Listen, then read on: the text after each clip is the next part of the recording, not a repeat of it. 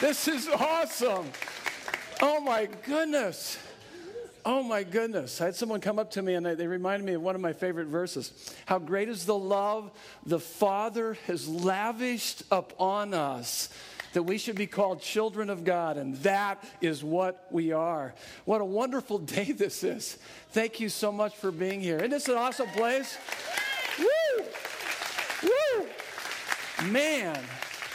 I have been running on adrenaline for I don't know how long. I could hardly even sleep last night. If you thought I was excited last week when we left Sandra Day O'Connor High School, that isn't nothing compared to how I feel today. I am so excited about what God has done here in this place. I am so overwhelmed, so I need to stop talking. I'm going to be crying throughout the whole message this morning. I was just overwhelmed the first service and in this service as I look around, so many of you have given your blood, sweat, and tears for many years to this place 20 years, 20 years. And now we have our own place. We own half of this place, and we've got renters, and God has just blessed us tremendously. On I 17, you got to be kidding. Oh my goodness. Oh my goodness. God has given us opportunity to reach more and more people with the amazing message of the gospel of Jesus. Oh, what is this? This is, this is the spit zone. That is not right. Where's the ushers? They're out of here. Oh, say they're nice, aren't they? They're gonna. You know what? I'll I'll I'll back up a little bit. You guys know we are. This is more intimate. In fact, the spit zone goes all the way to the back row, right there. I think I can launch a few that far. That's scary. So, what a wonderful day. And you know what? I'm, my excitement is, is through the roof here this morning with this place and what God has done through the many lives uh, here at Desert Breeze. But my excitement is even more so for the gospel of Jesus Christ. I am just, I am so stoked. I've never been more stoked, more excited about the gospel. And now God has given us a, a, new platform to proclaim His name, to make much of Him. And oh my goodness, I'm just, I'm overwhelmed by God's grace and I was so excited yesterday. I was tweeting and uh, putting it on Facebook. I put the wrong address on there. A couple different times. There's probably people up there going up and down the freeway looking for this place. I was just like, ah! Oh my goodness. God is so good. So if you have your Bibles, you can turn to Matthew chapter 5. We're looking at verses 1, uh, 11 through 16. We kicked off a new teaching series last weekend, City on a Hill. And. Uh, we're going to be looking at verses uh, 11 through 16, chapter 5. We're titling this weekend's message Witness. And uh, let me start off with a share with you a story. Kind of one of my favorite stories here. Maybe you've heard it before. I'm going to be blowing my nose and probably weeping every so often as I look out. Feel like a uh, contestant for uh, beauty pageant, you know, and I just. That's how I feel. it's like just overwhelmed. So uh, hang in there with me. I might have to blow my nose from time to time. A man is uh, tailgated by a stressed out woman, and he comes to an intersection, and the light turns yellow. Now, generally in Arizona, we all understand what the colors of a stoplight mean. Red means, and uh, green means, and yellow means. Oh my goodness, I was afraid of that. Some of you yelled out, accelerate, huh? accelerate.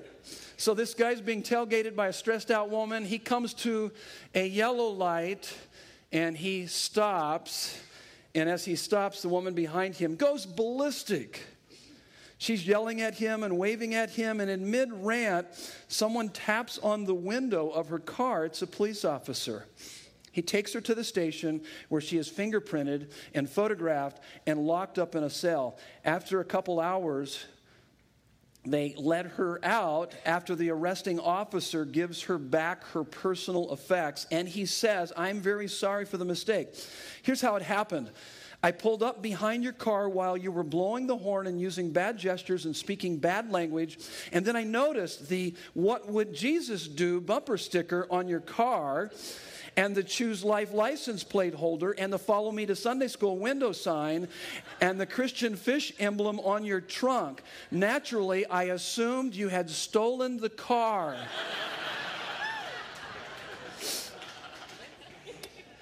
There's no doubt about it that uh, it is possible to change on the inside with very little change on the outside. Changing on the outside is, is religion. It's typically motivated out of fear and pride. Has nothing to do with Christianity. But in Christianity, it's about relationship. And what he does is that our hearts are captivated. Our hearts become smitten by the beauty and the glory of who Jesus is and what he's done for us that just so overwhelms us it melts our hearts, it transforms us, unlike we've ever, ever been changed. And as we walk with Him and get to know Him and live for Him, it revolutionizes our lives.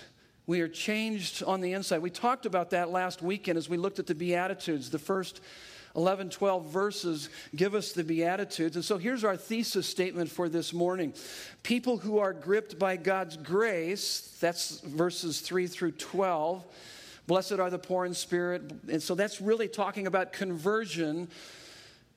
When you encounter the, the God of the galaxies, you cannot encounter the creator of the universe and remain the same. He transforms our lives. And when that happens, when you are gripped by God's amazing grace, you will be salt. That's verse 13. We'll be reading that. And, and you will be light, verses 14 through 16. And you will be persecuted. That's verses 11 and 12. And so there's a difference between belief and conviction. A belief is what, what you hold, but a conviction is what holds you. You can say you put your faith in Jesus, a lot of people do. But when the reality of his sacrificial love for you becomes a conviction in your heart, deep in your heart, it revolutionizes you, it changes you. And as you walk in the reality of that, wow, it gets a hold of your life. You're never the same. And you, you want more of Him. You want to experience more of God in your life. And as you do that, as you have this relationship with God, then it begins to change the way you relate to the world. And so we're talking about, last week we talked about relating to God, and now we're talking about how we should relate to the world by being salt and light, and we will be persecuted. That's basically the outline. You are salt, you are light, and if you're salt and light, you will be persecuted. Let's, let's uh, pray and we'll dive into our text. Would you bow your heads with me? God, what a wonderful day this is. Oh, your grace, your grace is sufficient. Glorious Father, when we encounter you in the story of Jesus, we are swept up into a story of such cosmic drama and beauty that we are forever changed. We are made a character in and a carrier of the great story of redemption through our Savior Jesus, of infinite and eternal proportions by being salt and light. Open our eyes to the wonderful things in your word so that we can be better salt and light in this decaying and dark world, and even endure the persecution that will bring for your glory and our deep, durable satisfaction. In Jesus' name, and everyone said, Amen. So let me read the text, and I'll begin reading in verse 11. And it says this Matthew chapter 5, verse 11 Blessed are you when others revile you and persecute you and utter all kinds of evil against you falsely on my account. Rejoice and be glad, for your reward is great in heaven. For so they persecuted the prophets who were before you. You are the salt of the earth, but if salt has lost its taste, how shall it be how shall its saltiness be restored? It is no longer good for anything except to be thrown out and trampled under people's feet. You are the light of the world. A city set on a hill cannot be hidden, nor do people light a lamp and put it under a basket, but on a stand, and it gives light to all in the house. And let's read the last verse together and aloud. This is a key, key verse. You guys ready? Nice and loud. In the same way, let your light shine before others so that they may see your good works and give glory to your Father who is in heaven. This is the word of the Lord to us this morning. So let's start first of all, you are salt. What does that mean? There's many ways of looking at that. This is a metaphor Jesus is using so that we can understand our impact in the world as a result of our being gripped by His grace. There's three things, there's many things that we could say, but here's three that we'll look at this morning. Prevent decay. You are salt, therefore we will prevent decay. What does that mean? Christians run to, not from problems. Gave you a couple good cross references there. You can study that on your own. Romans 12, 21 talks about how we are to overcome evil with good, and then it goes through a whole list of good things that we should do in 1 Thessalonians 5, 12 through 22. And I encourage you to go through those with your growing notes this next week. But what is Jesus saying here? This is what they would typically do in, in these days when they didn't have uh, refrigeration, is that they would rub salt into their meat because meat tends to do what? It decays, it spoils, it gets bad. So they'd rub it deep into the meat so that it would. Uh, so that it would preserve it. And so, what he's saying here, talked a little bit about this this last week, is that as Christians, as Christians, he's saying that we should do what? We should not run from, but run to problems. Jesus is saying that when a Christian sees someone's life falling apart, you go in to stem the decay. And that's true as it relates to a city, a society, a neighborhood. You get involved. Now, we don't typically do that in our American society. Things start getting bad in our neighborhood, we look for another neighborhood. We, we start moving out to the suburbs. That's just kind of typical. But the Bible says that if you're a believer in Jesus Christ, you will look to see what you can do to make the neighborhood a better neighborhood.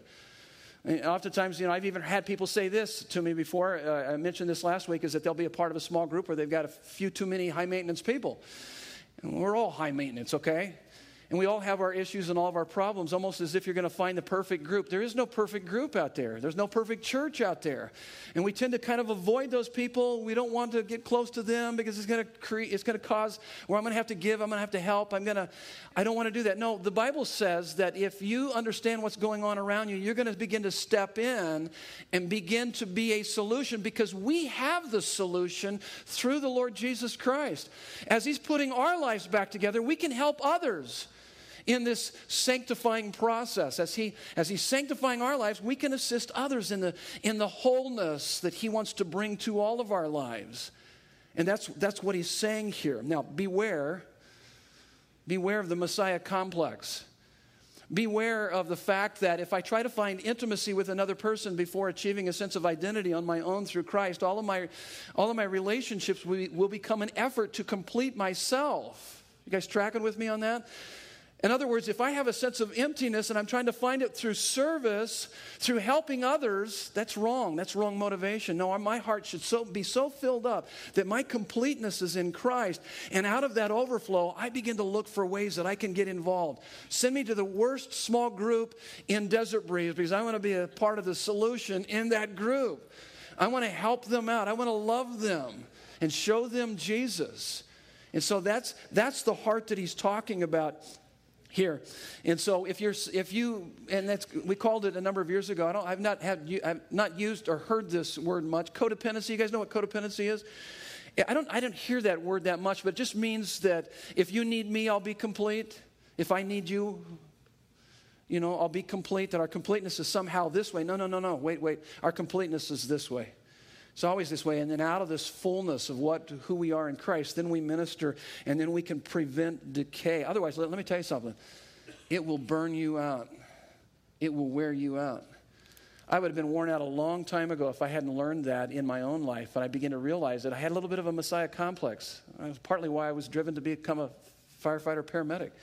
I was kind of driven to help people. I want to help. I want to help. I want to help. And I had to realize, wait that's a lot of that is not motivated appropriately. It's very unhealthy, and it would have burned me out. So I had to keep myself saturated with the gospel and the reality of who Jesus is for me. And then I, you're going to have good, healthy boundaries in that. You're not going to overgive and overextend yourself. You're going to be able to, because you don't want to become an enabler to people. You want to truly help people. Okay, that's the first one, prevent decay. Here's the next one, add, add flavor. Christians are enjoyable to be around. Turn to the person next to you real quick and see if they can answer this. This is what we do here at Desert Breeze a lot. So if you're not new to this, we, we talk to each other when I let you talk to each other. Okay, don't be talking to each other until I tell you to talk to each each other, okay? But, but you can talk to each other. And here's the question What was Jesus' first miracle? See if they know what was Jesus' first miracle, real quick. Okay, do you, do you guys get that answer? Okay, yell it out to me. What was Jesus' first miracle? Turning water into wine. You guys get that? How many got that? Right on. Now that's crazy. Here's the inauguration of Jesus' ministry. By the way, wedding feast would typically last about a week long. Jesus, we're getting ready to roll out your ministry. You got your disciples here. Let's do something big. Come on, let's do it big. Water into wine? Why do you think Jesus went to a wedding feast with his disciples?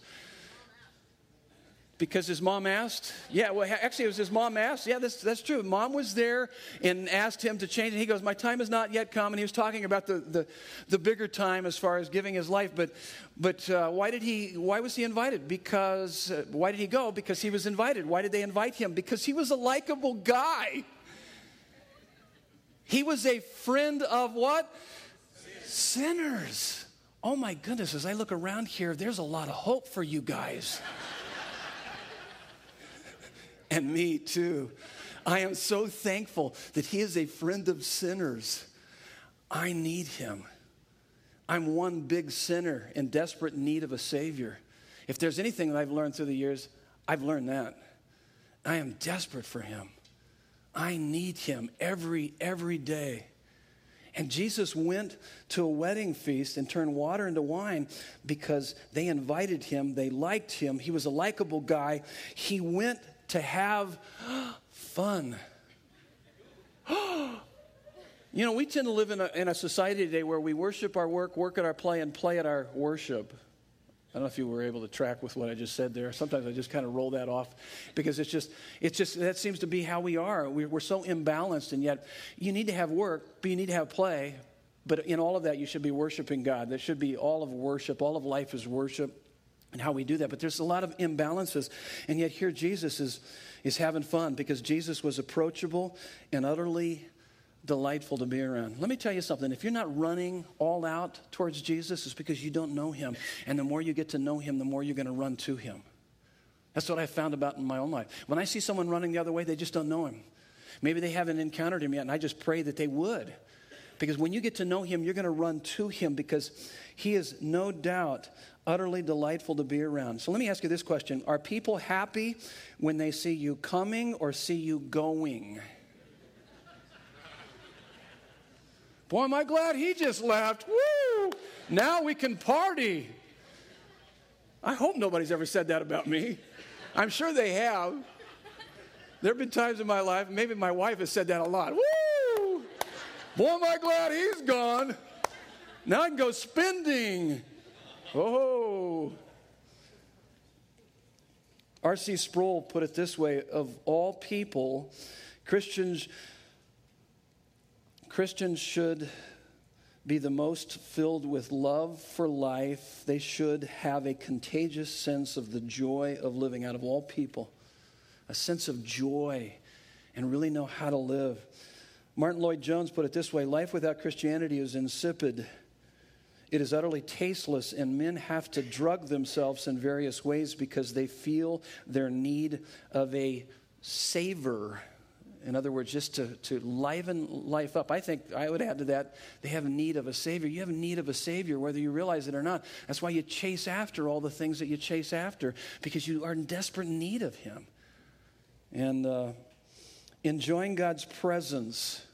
Now, listen to me. You got to get this. Everybody, look up here enjoying God's presence is the summit of happiness. And it's ours by grace through faith in Jesus Christ. You can't earn it and you can't unearn it. It's yours. It's yours. You can enjoy his presence because of the sacrifice of the Son, Jesus Christ on the cross. And that's what will ultimately transform your life, is enjoying his presence. And that's what will make you a person that will add flavor to other people's lives and be, and be a person that people want to be around. Here's the next one create thirst. So prevent decay, add flavor. That's what salt is. And then create thirst. Christians create a desire in others to know God. Now, there is no way you can live the Christian life without fervor and zeal if you understand the infinite implications of God's costly love for you. If you just think about that just for a moment as we sang these songs, if you let those songs go, not just from just a, concept, but a reality deep into your heart, those are moving. When you understand that the God of the galaxies came to this earth to die for you, to give you fullness of life, it does revolutionize your life. It changes you. And there's no way you can live the Christian life without fervor and zeal when you understand that. And I believe what he's saying here in this creating a thirst, Christians create a desire in others to know God, that we're to live such an exemplary life that your good deeds refute the prejudices of others, making God look gloriously attractive. That's what it tells us in 1 Peter 2:12. People may refuse to see the truth of our arguments, but they cannot evade the, the evidence of a life fully satisfied in Christ. Um, this last week, Thursday, uh, a, a, guy that was, he didn't know this, but he was one of my mentors for many years uh, through the radio waves. Uh, Chuck Smith, Pastor Chuck Smith from Calvary Chapel, Costa Mesa, California, passed away. 86 years old. Man, what an amazing race he ran. What an amazing race. And here's how I first discovered him.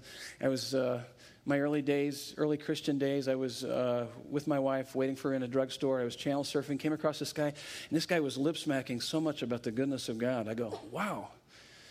And so I found the radio station. This is this sounds this is going to sound really primitive in our day and time, but so uh, so I found out when his radio program came on, and I got one of those lights, you know those uh, those clocks where where kicks on your lights in your house when you're gone so that people think that you're there. And so I got one of those little timers and I hooked it up to a little radio with a cassette player so that every day when that radio program came on, it would kick on and record his program on cassettes. Some of you don't even know what cassettes are. What's a cassette? What's a cassette? And so that was like, that was very primitive. So every day I would set that before I'd go to work and I'd race home so I could hear this guy lip smack about the goodness of God. And I'm telling you, that so stirred up within me such an appetite for God, it was overwhelming. And I began to discover that the gospel of Jesus Christ is not only life liberating, but it's soul satisfying. And it was just like, he was just like, it was just enjoying. I went to a birthday party here this uh, about three, four months ago, the first part of the year, and I had my two little grandsons, uh, two and a half years old. They were sitting across from me eating cake. And these two little dudes, Ezra James and Griffin Miles, it was amazing watching them. And once they had that cake in front of them, they were so focused. Uh, and the kids were playing around. They didn't take their attention off that cake, and they were eating with each bite, just mm, mm. Now, it was interesting how they both ate because uh, Griffin Miles just ate the frosting, just left the cake there. More cake? And then the other one, Ezra James, he devoured everything. And he was saying, More cake? I mean, just watching these two dudes, you're like, I want some cake. so we live our lives in such a way that it's lip smacking. It's just like, wow, I want, I want what he's got. He is so enjoying the Lord and enjoying life. Whatever you've got, I want. That's the idea of stirring up that thirst within folks. Meet people's needs. And I think along with that is just meeting people's needs with such sacrifice that they will need to hear the gospel just to make sense out of your inexplicable life. So that's that's your you are salt, prevent decay, add flavor, create thirst. Here's the next one. You are light. And your light, we see that in verses 14 through 16, reflect his glory. As the moon reflects the sun, Christians reflect Christ. Let your light shine before men so that they may see your good deeds. Notice this. So they may see your good deeds and do what? Do what? Glorify your Father in heaven. Not glorify you. And it's possible to be able to do good deeds to where people go, Whoa, good job. Yeah, you're wonderful. No, no, no, no. You do it in such a way that you're pointing to Him. Now, I'm not very scientifically uh, astute. You know, I don't know that much about science, but I know that there's something that happens when you have a moon. You know, as the moon reflects the sun. What happens when the moon is like a half moon? What's going on there? Anybody know? The earth is in the way? Okay. The first service, did, they were like wondering what I was even asking. They were like, uh, they were kind of looking at me like, what is that? I don't, we don't even know what you're talking about. And uh, I think some of them actually still believe that the earth is flat, okay? But. Uh, don't say that, don't tell them I said that, okay? But, uh, but, it was, but yeah, the earth gets in the way. The world gets in the way. When the world gets in the way of our lives, we don't reflect the beauty and the glory of Christ. There's an old song that I grew up singing Turn your eyes upon Jesus, look full in his wonderful face, and the things of this world will do what? Grow strangely dim in the light of his what? Glory and grace. That we are so captivated with the beauty of who Jesus is. Have you ever been there before? Where, man, all that stuff just kind of begin to fade just begin to fade. You begin to realize He's great. He is so great. See, listen, if you're overwhelmed by the issues of life, it's because you're not, you're not overwhelmed by how great He is. You don't ha- you're, you've missed a sense of wow. And so, what you need is need to gaze and behold His beauty and His glory. If you're overwhelmed by life's temptations, you don't understand how good He is. And so you need to spend some time gazing and beholding. In fact, I put some verses here, 2 Corinthians 3.18, it talks about that. He says, this is really how we are, we are transformed, is by beholding his beauty, by beholding him, we become. That's how we are transformed. By the way, every one of us behold. We behold something or someone. When your mind is free, you know, wherever your mind effortlessly goes to, whenever it's, you know, not restrained to think about any particular thing, whatever it goes to, that's probably your God. I mean, when you are not needing to think about any specific thing, but when your mind is free to go somewhere, what does it go? And what he's saying is be so filled up with who God is that you regularly just behold the beauty that God is with you, never to leave you or forsake you. He loves you. And, and, and remind yourself of your identity and how much he, He's lavished His love upon you. It changes the way that you respond. By the way, I also put in there 2 Corinthians 4 4 through 6. Now, listen to me. You got to get this, you got to understand this. Lostness is blindness to the beauty and the glory of who Jesus is. When you share your faith and you lip smack and people go, oftentimes it is like trying to describe a sunset or a sunrise to someone who is blind. And God has to awaken them. And I'm telling you, even as I'm talking this morning, if you hang out with this and there's something that begins to stir within you that you want this Jesus, you want him at the center of your life, that's because God is opening your eyes to begin to see more clearly the beauty and the glory of him because lostness is blindness to the glory of Jesus Christ. And that's what we pray is that God would open blind eyes so that people can see his greatness and goodness, and God wants us to reflect that. It says in 1 Peter 2 9, but you are a chosen race, a royal priesthood, a holy nation, a people for his own possession, that you may proclaim the excellencies of him who called you out of darkness into his marvelous light. Oh my goodness, that's a wonderful verse. That's us. That's, that's our marching orders. He wants us to live our life in such a way when we understand our identity in Christ Oh my goodness, a people for his own possession that you may proclaim his excellencies, the excellencies of him who called you out of darkness into his marvelous light. So listen to me. If you've put your faith in the Lord Jesus Christ, he has invited you into an inner circle of relationship and intimacy that is incomparable.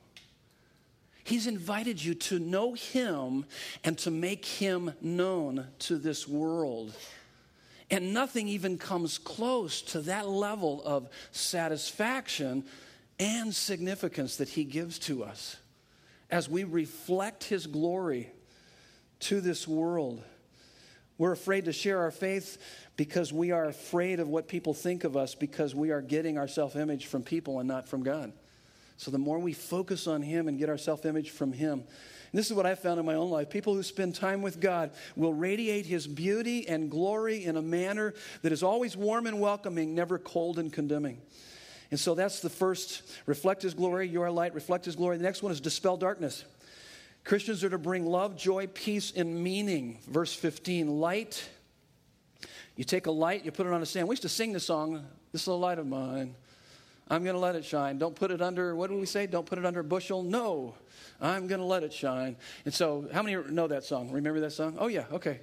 And so, I never understood what's a bushel anyway. But uh, I think it's a basket or something, isn't it? Okay. And so he says, Don't do that. You don't do that. He says, Nobody does that. You let it shine. Let the light shine in all the house. This is how we let the light shine. In fact, I gave you some more cross references. Matthew 6:10 talks about, and we're going to learn this, how to pray Lord's Prayer, and in that he says, Your kingdom come, your will be done. Now, let me give you a, a good tip on spiritual warfare. Do you think that we're, by us being here in this neighborhood, um, we're going to be doing some major damage against the kingdom of darkness in this area? Would you agree with that? There's no doubt about it. There's no doubt about it. I already sense God's strong presence in this place this morning in both of these services, and I see God just bringing a lot of folks right here in this area to faith in Him. And there's major warfare that's going on. Even now, many have been praying. We've been praying for this for many years. But here, let me give you a tip to spiritual warfare. When you come into a dark room, you don't curse the darkness, you turn on the light because light dispels the darkness. Don't focus on the enemy, you focus on the beauty and the glory of who Jesus is. And that's what he's saying here is that we are to dispel the darkness. I happen to believe that as a believer in Jesus Christ that you and I can walk into circumstances that are dark and even demonic. And I'm telling you what, the Holy Spirit's power causes that darkness to, to be dispelled in those situations as you begin to pray and you bring the love of God and the goodness of God into those situations. That's what he's called us to do. Uh, I gave you another verse there, Matthew 16, 18, talks about the gates of hell won't prevail. So, so what this is telling us, as, as in Saul, this is telling us something about human society that it tends to be without truth and hope and joy, that is in an, in eternal. We tend to build our lives on the temporal rather than the eternal. And so when you walk into a dark room, Turn on the light because it dispels darkness. We're to bring love where there's hostility, joy where there's hopelessness, peace where there's chaos, meaning where there's meaningless. That's what God's called us to do. Here's the next one be a counterculture. Christians are called to be an alternate city within every earthly city. That's where we got the idea of city on a hill. Now, how many are familiar with the verse 29 11, Jeremiah 29 11? How many would say that that's really, really a good verse? 29 11? Could I bring you up here to quote the verse? Anybody? For you know the plans I have for you, says the Lord. Plans to do what? Prosper you, not to harm you. Plans to give you a hope and a future. Isn't that a wonderful verse? Well, verse 13 also says, You will seek me and find me when you do what? Seek me with all of your heart. That's a wonderful verse, but did you know that that's in the context of this next verse? And this, this next verse is in, uh, where am I here? Jeremiah 29 7, seek the welfare of the city where I have sent you into exile. Huh? These people are in exile. They've been drug off by their enemies. And this is what he's saying. He's saying, I've allowed this to happen, but while you're there, seek the welfare of the city. Dispel the darkness with the light of who you are in me. So that could be a, a bad marriage, bad family issues, bad neighborhood, bad job situation. He's saying, listen, I've allowed this to happen so that you can bring light into this dark place. That's what he's saying through that. Be a counterculture. Allow your life to radiate my goodness. Be, we are to be a city within a larger city, a city on a hill. What does that city on a hill look like? Well, that's what the rest of the Sermon on the Mount is all about. We're going to talk about that in the coming months. We're going to talk about sex and money and relationships. And, and if people look at our lives here at Desert Breeze and don't see that we are any different than anybody else when it comes to all these different topics sex, money, and relationships then we aren't a city on a hill. Listen, let me tell you this. If you get up close and personal to me, and you've known me for maybe 20 years, some of you have known me for a long time. And if my, my love for my wife and my commitment to Christ and my ability to handle anxiety and anger and stress in my life is not any better today than what it was back then, you should not give two seconds to listen to what I have to say to you. You shouldn't give two cents for whatever gospel I'm proclaiming to you. If it hasn't transformed me, I'm telling you, it has transformed my life. It continues to transform my life. You ought to be able to go to my wife and say, hey, what kind of a husband he is compared to 20 years ago. She'd go, oh, you have no idea. That's what she would say. I thank God for that. But see, that's the difference. That's that counterculture. When pe- listen, when people come in here, we're going to get tons of people in here. We're right off of seven, I-17. Oh my goodness, that's awesome. We're going to have so many people come in here, and this is what I want, to, want them to say more than anything. Oh, cool building? No. Great music? Whoa. Funny pastor? No. No, I want them to say, I have never seen people so madly in love with God and one another, and I felt love. I've never felt loved like that. There's, there's something about how they lived their life. And they didn't beat us up about it. They loved us. There was a lot of, there was this balance of truth and grace, this combination. That's what God wants to do right here. That's what He wants to do in our lives. And uh, guess what?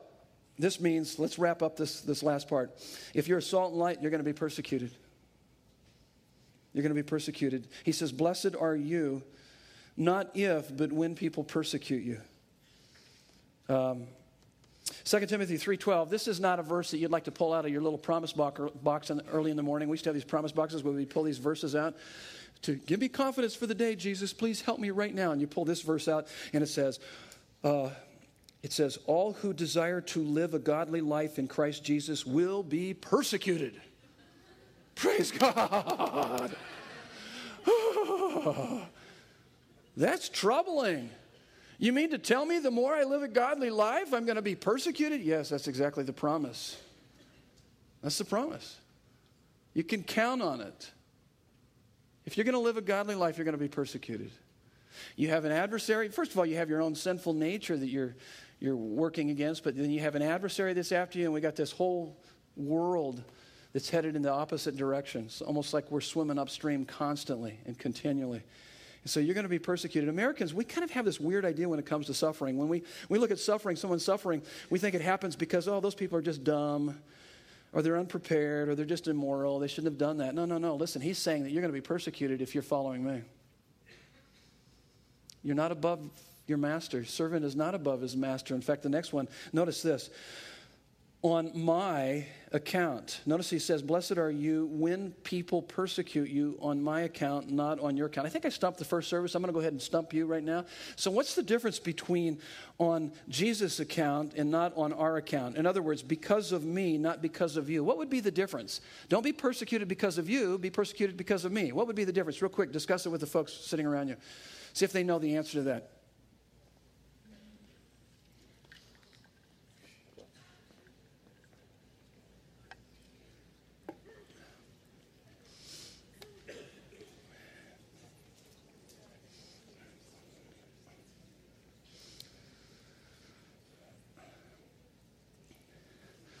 Anybody get that? You guys were kind of quiet out there. I think some of you are discussing it, but this is what it means. What does it mean? Not because of you, but because of me. In other words, some translations actually say because of righteousness' sake. So, so by following me, but sometimes we can think we're following him and we're terribly obnoxious. So he's saying, if you're going to be obnoxious about this whole thing, you're not blessed. That sounds kind of harsh, doesn't, doesn't it? He's not saying, on your account, he's saying on my account, major difference. In other words, he's saying, don't be a jerk.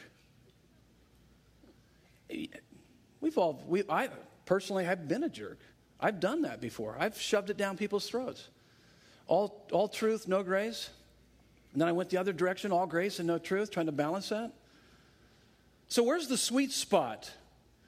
Because he's saying, he's saying that, yeah, you're going to get persecution. Now, let me just say, if you're always being persecuted, it's probably because you're a jerk, okay? if you're never being persecuted, it's because you're a coward.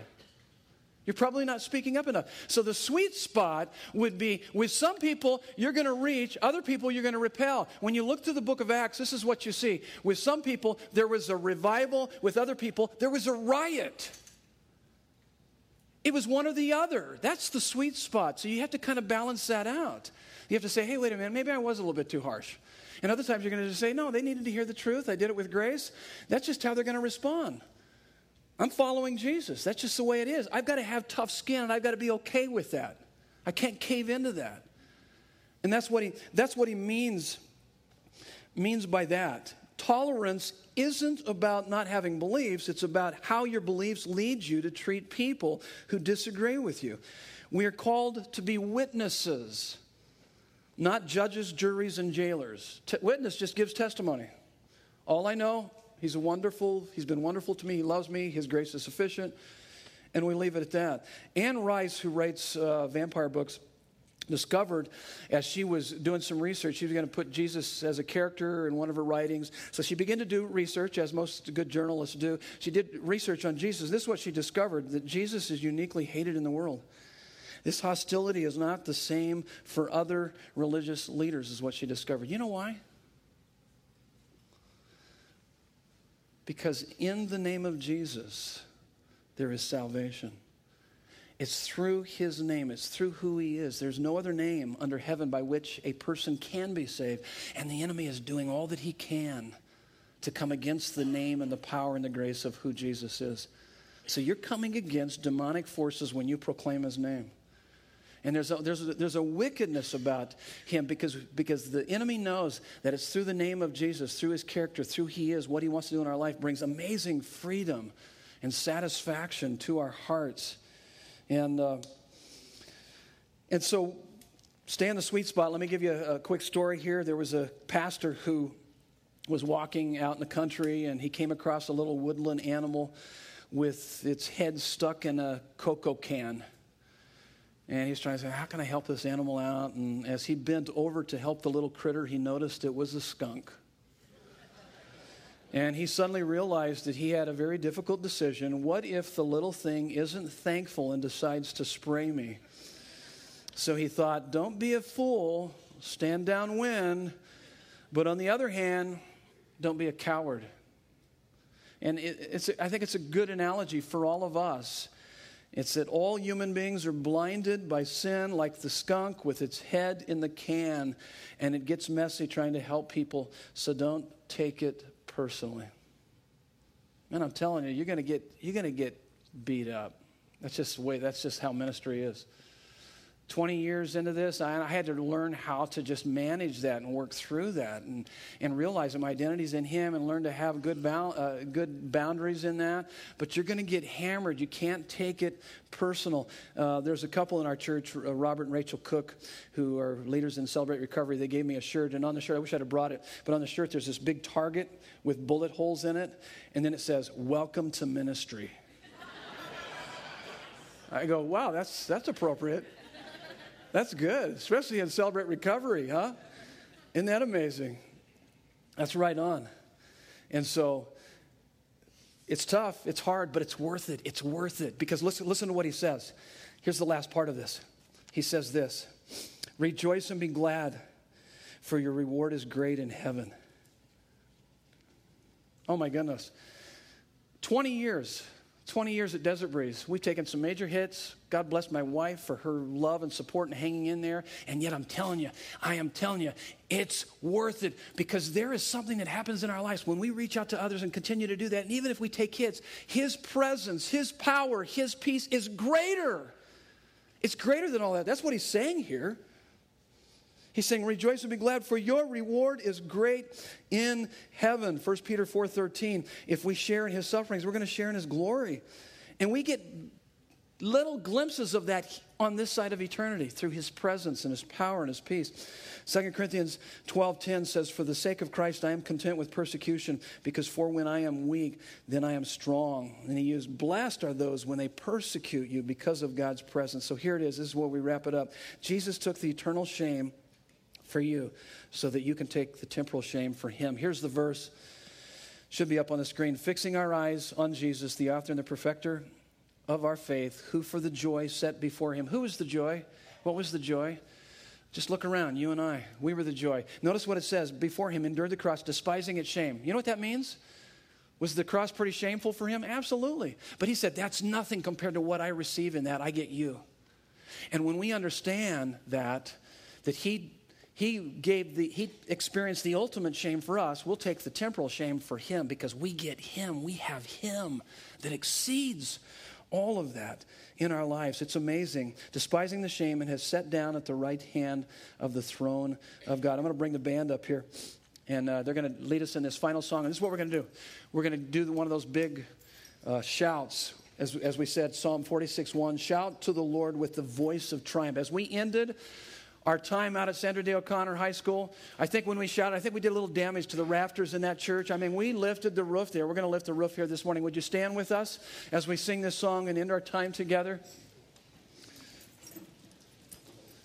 When you begin to see that Jesus is more magnificent, more desirable than anything that life can give or death can take away. You're willing, you're willing to take whatever hits may come your way so that you can be salt in light. Let's sing this from our hearts this morning, and then I'm going to come back, give you just some few parting words, and we're going to do a big shout. Praise God. We're going to shout to the Lord the voice of triumph in just a minute, but let me just say I love you guys very much. Thank you, thank you, thank you so much for your commitment to Christ through Desert Breeze Community Church. This is a dream come true. This is an amazing dream come true. It's just, it's almost overwhelming. And if I talk too much about it, I'll start crying again. But it's just, it's just totally overwhelming. This is the grace of God. More than we deserve, much more than we could ever dream or imagine. That's the grace of God. That's the grace of God. Praise God. Praise God. Praise God. So here we go. On the count of three, you're going to see it on those football, you know, out on the football fields today when they huddle up and they go, yeah, that's what we're doing right here. This is a big huddle up. And on the count of three, you're going to go, yay, God, or praise God. We're going to lift the roof on this place and we'll be dismissed. On the count of three, one, two, three. Yay, God! Woo! Praise God. Praise God. Praise God. God bless you. Have a good week.